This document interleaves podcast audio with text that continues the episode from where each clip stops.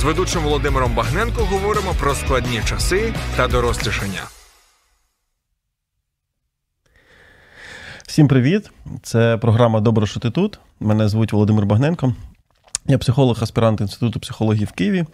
І тут ми говоримо про історії, досвід, біль, все, що робить нас сильніше, доросліше. У кожного є події, історії, люди, які допомогли пройти складний етап і стали важливим досвідом. У нас в гостях мій друг Тім Баланенко, колишній пастор. Зараз він служить в ЗСУ і служить не капіланом, а просто мобілізувався в артилерійський дивізіон. І не просто артилерійський, а самохідний. Тім, добре, що ти тут. Е, радий тебе бачити дуже. І радий, що ми можемо про це поговорити. Добрий день. Я теж дуже радий. Ти теж думаєш, що ти добре, що ти тут. Е, але тема у нас непроста. Ми говоримо про складні часи. І скажи, будь ласка, що в твоєму житті було найскладнішим періодом? Ну, це безумовно теперішній час. Це безумовно період повномасштабної збройної агресії Росії проти України. Uh-huh. Тому що ну, можна порівнювати рівень стресу там навіть е, ну, за період е, цивільного часу або е, за минуле там з теперішнім часом. Ну, рівень загрози для життю якби тут максимальний, тому, звичайно, це теперішній час.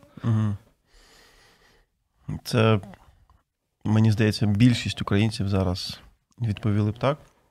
Але те, що ти в ЗСУ викликає і повагу, і інтерес, і цікавість, бо цей світ, до якого у цивільних людей не так багато доступу. Тому розкажи, будь ласка, що тобі допомагало і допомагає зараз проходити цей складний період, складний час. Загалом ну, можна багато різних речей називати, але я б виділив.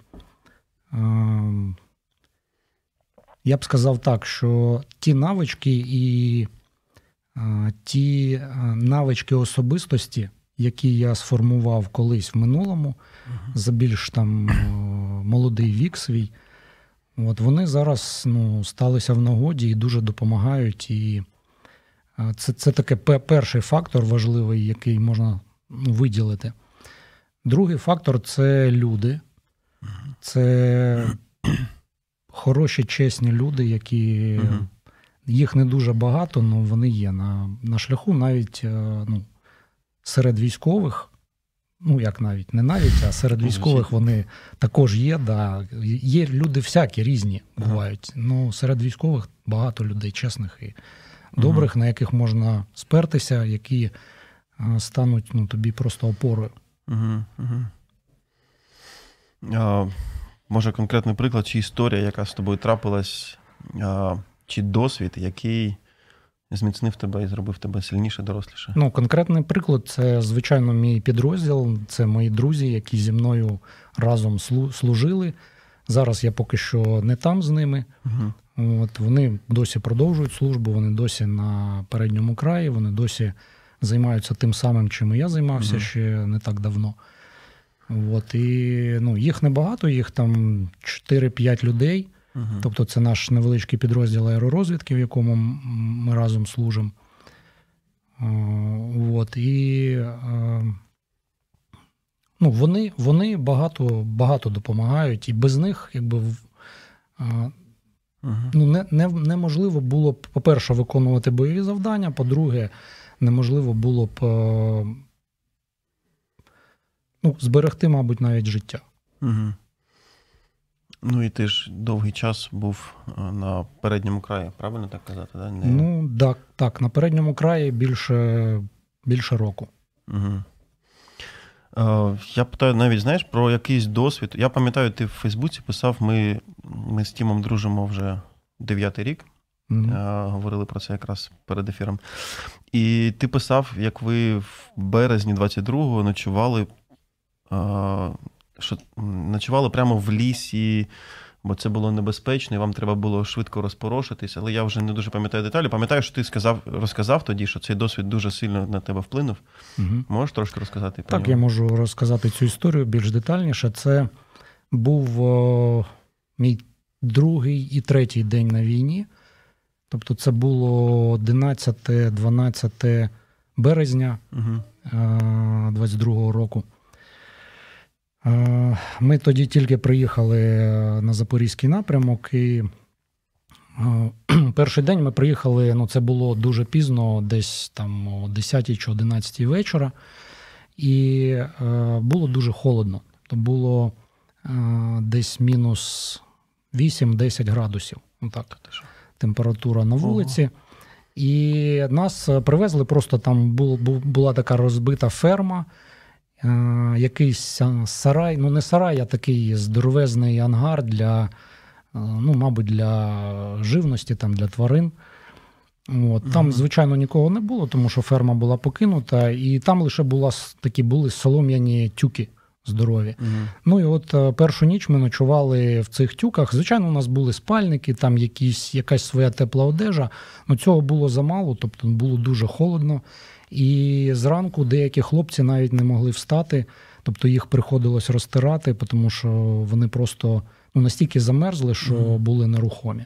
То їх приходилось там деякий час відігрівати і розтирати. От, і це був перший день. І цього дня нас е, обстріляла російська е, артилерія реактивна, тобто це були урагани.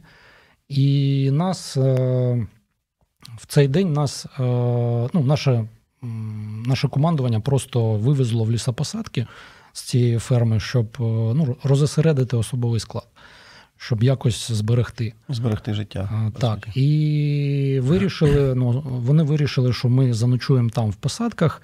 Тобто це були просто поля і між ними посадки, ну, як, яких багато дуже на Запоріжжі. Е, От, і ми в тих посадках разом з технікою, е, там, з нашими гарматами, машинами, ну і всім іншим. Е, І от цей день ну, було, було теж дуже холодно. Е, Я вже не міг спати, тому що ну, е, був сильний вітер, такий пронизливий. І я прийняв рішення, що я буду просто ходити всю ніч. Е, Там ще вийшло так, що ми дуже, дуже швидко евакуювались, і всі наші речі залишились ну, якби в іншій машині. Мгм. І вона кудись уїхала. Тобто так в армії зазвичай буває. Тоді я ще був недосвідчений військовий. Мгм. То сразу рекомендую всім новачкам мати при собі тактичний рюкзак, де буде все необхідне, мінімум. От, і він має бути завжди при, ну, при собі. Тобто, от, е, і тоді от так вийшло, що всі наші речі, теплі речі залишились в іншій машині, рюкзаки, там все було. Ну, а ми от в чому були, в тому поїхали. І так вийшло, що я навіть без рукавичок був. Е, І ну, дуже було важко переночувати цю ніч. Я всю ніч ходив, просто щоб зігрітись. Мгм. То я ходив, ходив, ходив, і вже там десь о четвертій ранку приблизно нам е, стали нас саджати в машини. Там завели машини військові, ну, які були, і включили е, обігрівачі, і нас саджали туди просто відігрівати, тому що ну, настільки позамерзали бійці, що вже було це І як не- це, небезпечно для здоров'я. і як цей досвід Як вплинув? вплинув на тебе? Чи прийняв ти якісь думки, рішення в той момент? Чи...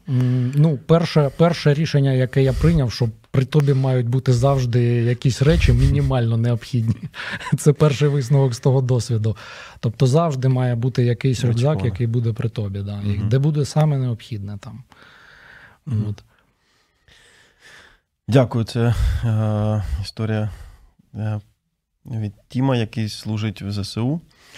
Е, ти ще з лютого, да, 22-го року? Прямо? Ну, з березня. З березня 22-го. Мгм. Мгм. Е, окей. Е, Скажи, в цілому, от ти більше півтора року вже служиш. Які речі підтримують тебе? Бо я ще пам'ятаю, що в лютому 22-го ми такі, ну. Там 2-3 тижні це був, звісно, жарт, але ми я пам'ятаю, я перечитував свої переписки. Ну, якісь. тоді, тоді це не здавалось жартом. Всі тоді... вірили, що ну може не 2-3 тижні, але от скоро закінчиться, вони не протримуються довго. І коли ти в армії, то у тебе це квиток в одну сторону. Ти не можеш повернутись, ти мобілізований. А що тебе підтримує? Бо ти не уяв... ну, всі ми не уявляємо, скільки це буде продовжуватись. От що є для тебе підтримкою в цей надскладний час, враховуючи ще й те, що у тебе є родина, е, і ти продовжуєш служити. Ну, по-перше, підтримкою є родина. Це те, про що ти вже сказав. Мені постійно дзвонила і дружина, і батьки дзвонили, брат. Брат взагалі став для мене просто надзвичайною підтримкою, тому що він ну, він діставав для мене все, все, що було потрібно. Навіть такі речі, які вважалось, що їх дістати неможливо в Україні на той час, тому що тоді тільки-тільки все почалось. Угу. Всім були потрібні ну, якесь якесь обладнання, якась екіпіровка. І на ринку ще не було так багато всього, як є зараз. Угу. Тобто в воєнторах зараз можна купити ну, майже все, що угу. потрібно.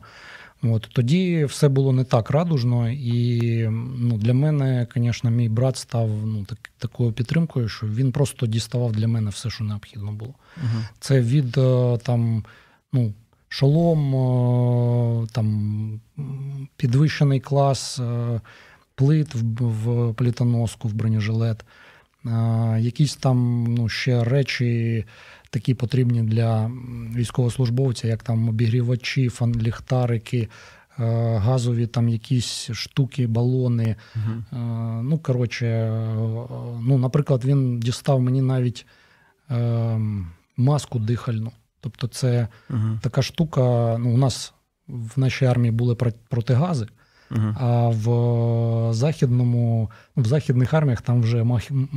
дихальні маски використовують. Uh-huh. От, вона така... Для того ж самого, по суті. Так, для того ж самого вона з фільтром, все як протигаз, тільки вона називається дихальна маска, яка зберігає тебе від е, отрути, від якоїсь там, mm. е, ну тобто від зовнішнього світу, ага. від окремлі.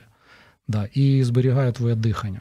І ти більш гарний в ній. Це це взагалі у нас вважається товар військового значення, тому його неможливо було купити. Mm. Ну так, от з-за кордону замовити було неможливо. А у нас їх не було. Ну він дістав. Клас. Yeah. А що для тебе, що тебе надихало, коли ти залишався наодинці і розумів? Я пам'ятаю, це для глядачів і для слухачів. Ми Тімом зідзвонювались, може, раз на місяць, я намагався тобі хоча б подзвонити.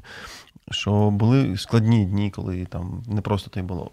Можеш розказати, що саме тебе, що було сенсом, що надихало тебе, що підтримувало, коли ти наодинці залишався з тяжкими думками в складний час? Ну, можливо, це банально прозвучить, але я знав, що за мене моляться дуже багато. Uh-huh.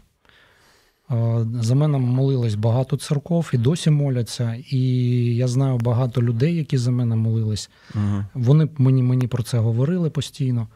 Це зовсім не банально, насправді це класно. Ну, Дякую, знаєте, є така в християнстві вже трошки, якби як рецепт на всі випадки життя, молитва типу, це допомагає. Ну, це якраз той випадок, коли е, не можна сказати, що це дійсно що це банально. Це так і є, воно працює. Uh-huh. Uh-huh. От, І це була підтримка дуже сильна. Uh-huh. Я знав, що це відбувається, знав, що люди е, пам'ятають е, про мене, і ну, я їм якби ну, не не просто там хтось. Я для них важливий. От, Я знав точно, що мої батьки дуже багато молились, і це зігрівало.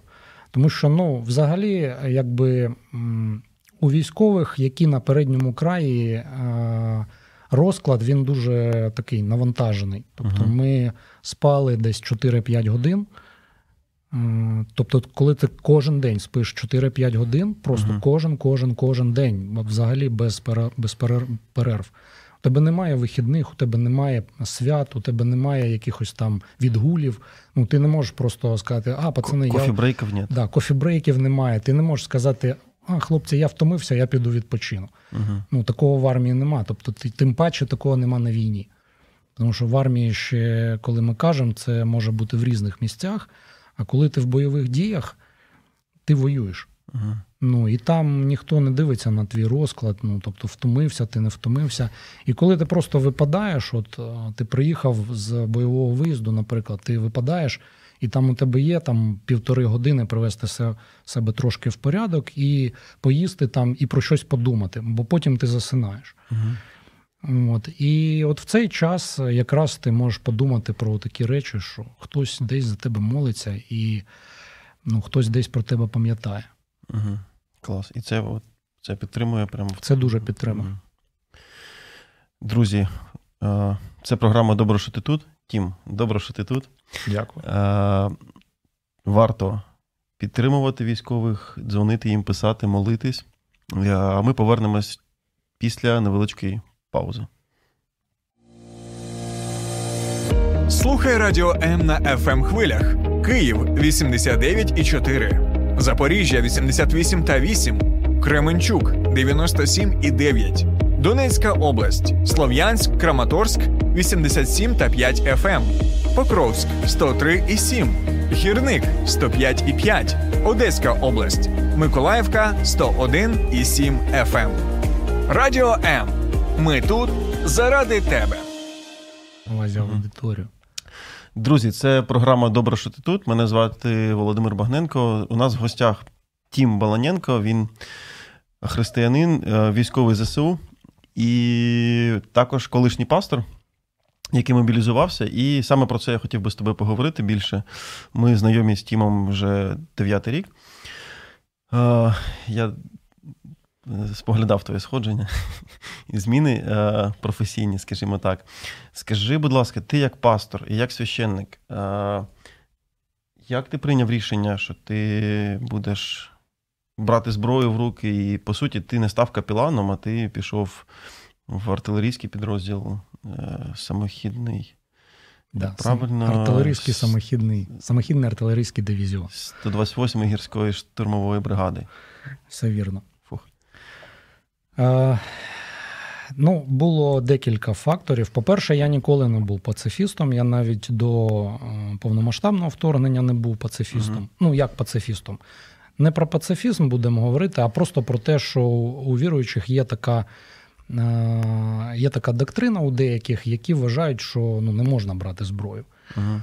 У мене такої доктрини не було. Тобто я ну, не вірив в це, я не бачив цього в Біблії. Угу. Е, Хоча зі мною багато людей е, сперечались з цього Мгм. приводу, да, ми багато було дискусій ще, ну, ще до війни навіть, ну, до 2014 року. От, але я Ти ніколи... і до 14-го вірив, що можна брати зброю. Так. Мгм. Я, я ніколи не був. Скільки я себе пам'ятаю, я з 11 рік, ну, з 11 року свого, свого життя я в церкві. От, е, то скільки я себе пам'ятаю, я ніколи не був. Ну, ніколи не Мгм. думав, що не можна захищатись, наприклад. Угу. Е, тому що просто я бачив в Біблії багато прикладів, де люди себе захищають. Угу. Євреї себе захищають, Ісус себе захищав. І зараз теж тут ми можемо говорити. Ну, якщо про це говорити, це окрема, Мгм. звичайно, буде е, тема. Але я бачу, що Ісус себе захищав, просто не насильницьким способом. Угу. От. І для мене це було прикладом того, що люба людина має право захищати своє достоинство, ну, тобто свою гідність, Угу. своє життя, да, і, е, ну, і, і, ну, і свої права і свободи. Угу. От, тому якби е, це, це перший фактор. Другий це те, що е, коли ну, я не можу сказати, що я мобілізувався, мене мобілізували, тому що я не доброволець, я отримав повістку і по повістки вже е, був мобілізований. От. Але е, коли я був мобілізований, то. Е, Ну, ти ж міг сказати, що так, я християнин, я так і сказав. Я не буду там. Я так і сказав, мені сказали: ну будеш связістом. Будеш связістом. Ну, ти ж міг в тил «Окей, буду». потрапити, чи відморозитись, чи ні. Я і був якийсь, якийсь час, я був е, більше, якби, ну, це не сказати тил, а просто не передній край. Мгм. Тобто є такі професії у військових, які ну, не воюють на передньому краї. Ну, наприклад, связісти, да? Угу. Зв'язківці, як Мгм. вони українською.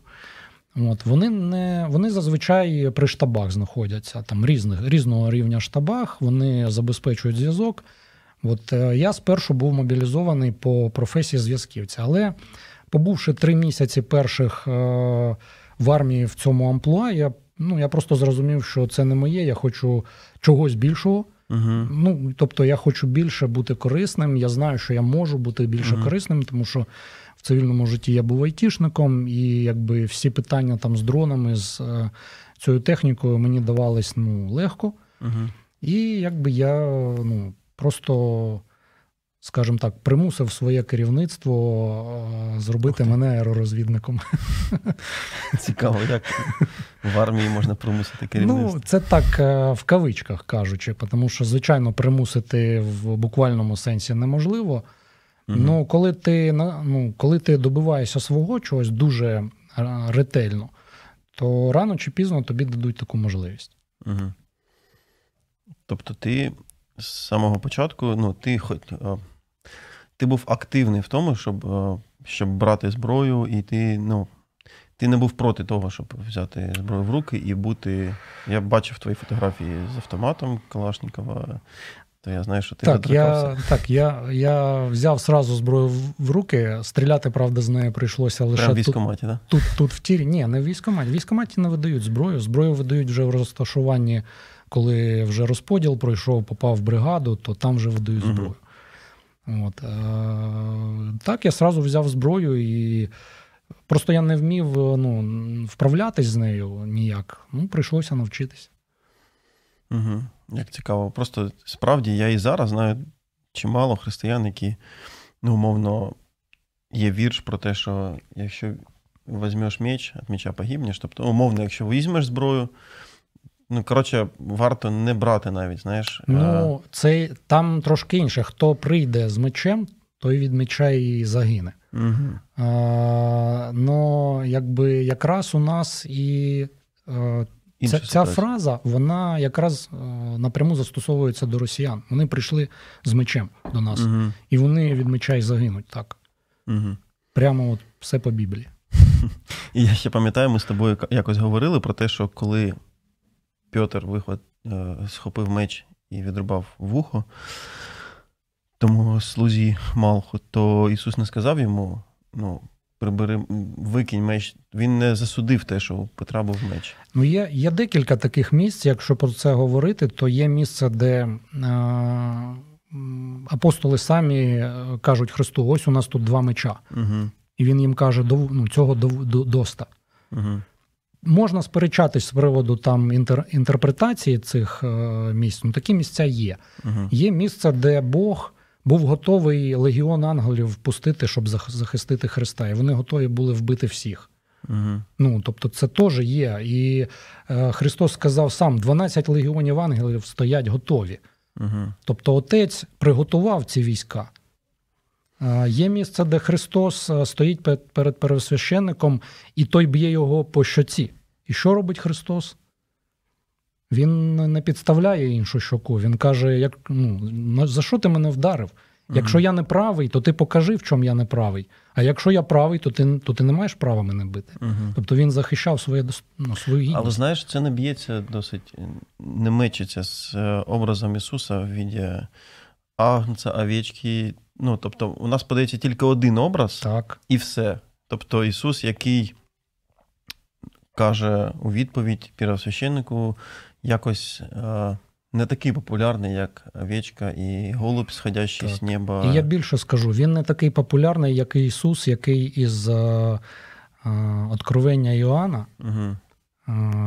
Там є образ Ісуса ще один. Коли він виїжджає на коні угу. в крові. Там прямо написано, що і кров на його, на одягу його була, угу. кров ворогів. Ну, тобто, цей образ взагалі не популярний, але він є. Цікаво. Дуже дякую, що ти ділишся. Проступив трошки пастор через форму. Трошки, да. Трошки пастор. Е, друзі, це програма Добре, що ти тут. Тімі, я знову тобі скажу: добре, що ти тут, і класно, що ми можемо про це щиро говорити. Е, і ми повернемось через кілька секунд.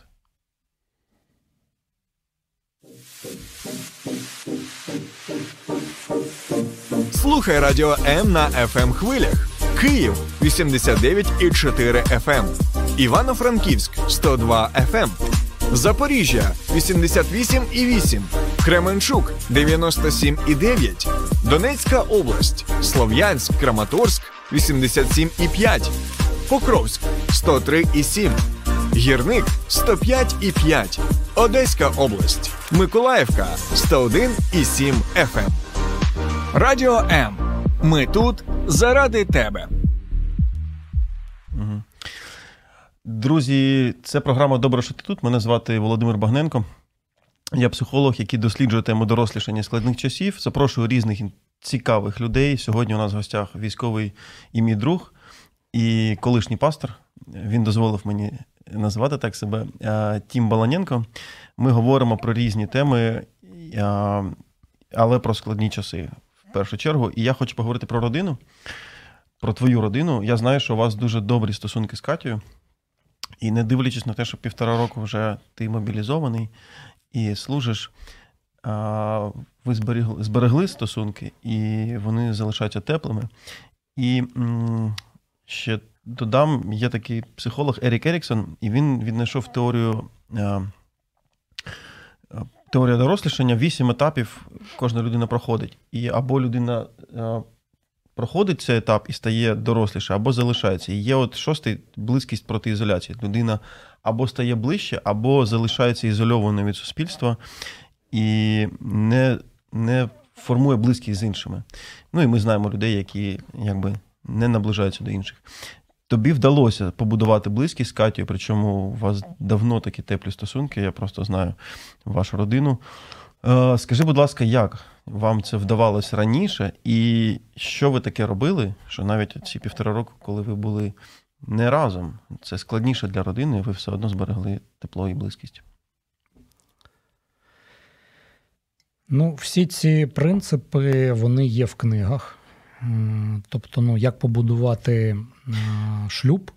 Ні, ні, книги ми. Я тут... розумію, але все, все одно якби база там. Тобто навички, які потрібні для того, щоб збудувати міцні відносини, вони угу. ну, вони вже вивчені і викладені в різних ну, книгах. Слухай, книг дуже багато, вони протирічать одне одній навіть тому. Ну, мені е, ну, Тоді скажи, які. ми не робили чогось космічного. Тобто, ми е, просто хотіли бути разом. Ми любимо одне одного. Це наш головний принцип. Як вдалося Я чекав формулу якусь успіха. Е, Насправді були важкі часи, звичайно, тому що ну, розлука це, в принципі, випробовування для любої сім'ї. І угу. особливо така довга, тривала розлука, це ну, ну, не всяка сім'я може пройти угу. спокійно. От. Ми намагались підтримувати стосунки так, як могли. Угу. Тобто була можливість дзвонитись, ми здзвонювались, ми спілкувались по відеозв'язку, щоб бачити один одного.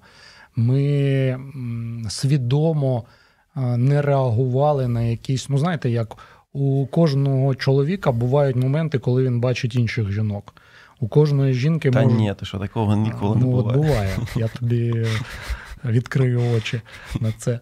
От, У кожної жінки бувають моменти, коли там до неї залицяються якісь чоловіки. І можна в цей момент реагувати на це uh якось. Ну, я маю на увазі позитивно, да, там, uh відповідати на увагу, там, на якісь залицяння, або навпаки, до когось залицятися, якщо якщо це чоловік. І я багато цього бачив в армії, коли люди в розлуки, то ну, вони не витримують. Тобто чоловіки починають там залицяти до якихось жінок. Ми намагалися якби, ну, ці всі речі направляти один на одну. Mm. Один раз за цей період мені вдалося отримати, так скажемо, полулегальну відпустку. Mm. От На 6 днів я приїхав додому, ну, як додому. Е, не додому, а туди, де Місце, в, в, той в той час жила моя дружина, да, тому що наш дом е, на Херсонщині тоді залишився. Е, от, І вона жила тоді на Закарпатті, і я приїхав до неї, побув 6 днів. Вау. Клас. І ці 6, за ці за ці 6 днів нам прийшлося ще переїхати, тому що її там ну, виганяли з, з її житла, то ще витратили деякий час на переїзд. Uh-huh. Ну, В принципі, намагались бути разом стільки, скільки було можливо. От, uh-huh. І просто просто любили один одного. Uh-huh. Ну, я все одно формула така, коротше, зберігати вірність одне одному і фокус уваги один на одного. Ну так, є є певна певна Ти доля, ж не розпилював свій певна фокус. доля рішень, да, є в цьому, особливо з боку чоловіків. Ну і з боку жінок, мабуть, теж. Тому що Катя, як я зараз вже знаю, вона теж, теж багато дуже молилась за угу. те, щоб ми були разом знову. І ну, вона всіляко намагалась підтримувати ну, ті угу. відносини, які ну, по, по тим можливостям, які були. Ну, я додам, що зараз є можливість бути разом більше. Це те, що я знаю. І це дякую, що ти поділився. Е, коротке питання. У мене є військові в практиці, яких я консультую як психолог.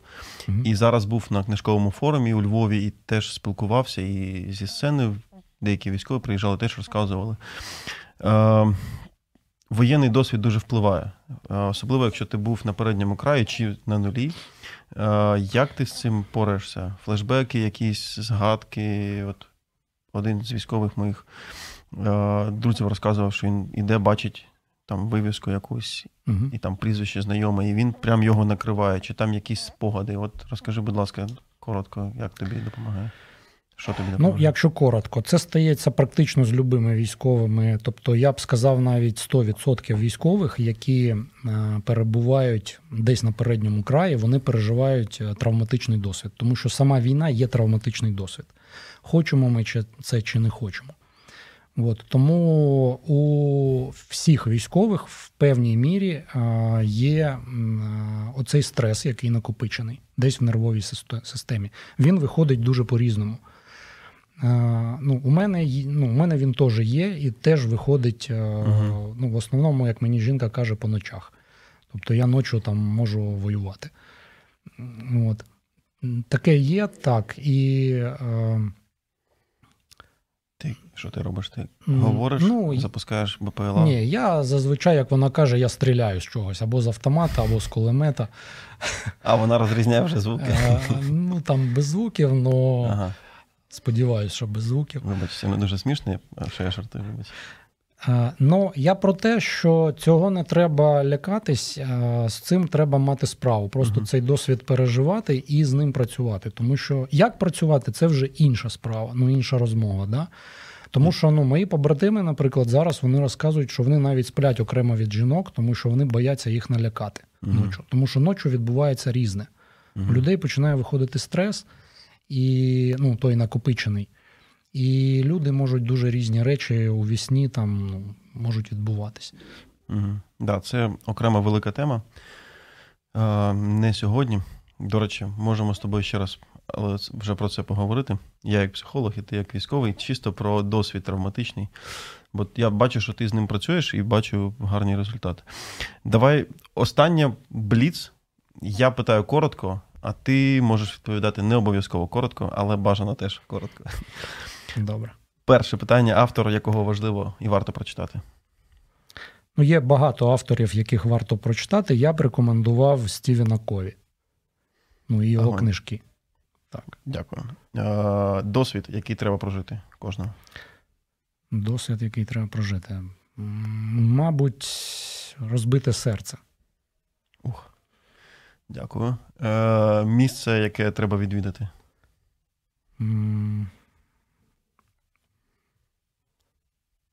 Ну, думаю, що це ліс і обов'язково на самоті. Угу.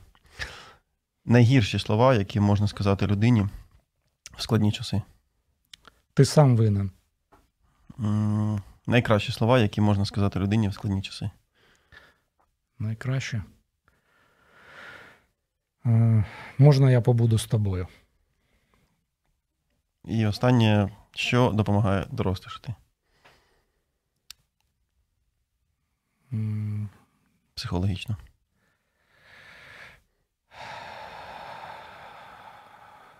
Ну, можливо, можливо, чесність з собою допомагає. Клас, Тім. От прям не просто добре, що ти тут, а прям дуже добре, що ти тут сьогодні. Е, це програма з військовим е, Тімофієм Баланенко, моїм другом, е, який зараз в ЗСУ. Мене звати Володимир Багненко. І це програма Добре, що ти тут. Дуже добре, що ви тут з нами, наші і слухачі і глядачі. Ми повернемось вже через тиждень і не тільки після реклами, а ще й після багатьох пісень. До зустрічі. Сподобався ефір? Є запитання або заперечення? Пиши radio.m.ua